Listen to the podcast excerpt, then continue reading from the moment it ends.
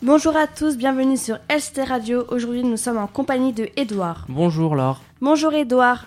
À la une de votre journal de 16h, dimanche 18 mars, la flamme des Jeux paralympiques s'est éteinte sous les yeux de 14 millions de téléspectateurs.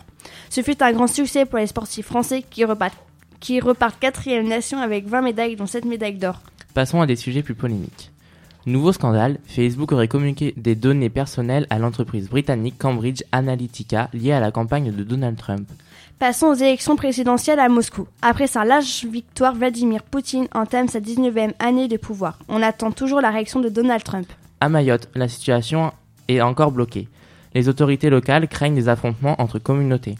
Un coup de frein pour la voiture autonome. Une piétonne percutée par un véhicule Uber. Cet accident a eu lieu à San Francisco. New York, la Fondation pour un monde sans fumée a dévoilé aujourd'hui les conclusions de l'étude mondiale destinée à mieux comprendre les fumeurs. Nous avons invité Jean-Jacques Le Mégot. Il répondra à toutes nos questions dès 17h15 dans notre émission ouverte aux auditeurs. Parlons économie et monde du travail. Le gouvernement a révélé de nouvelles sanctions contre les chômeurs. Alors ces contrôles sont-ils trop sévères? Le Havre se dégrade. Une ancienne décharge déverse entre 30 et 80 mètres cubes par an de déchets. Une étude va être lancée par l'État et les collectivités locales pour, pour tenter de trouver des solutions. Bernard Poubelle nous rejoindra pour tout nous expliquer. Enfin, dans la série Il y a plus de saison, plan grand froid le jour du printemps, neuf départements en vigilance orange, neige et verglas ce matin. Vos prévisions météo en fin de journal.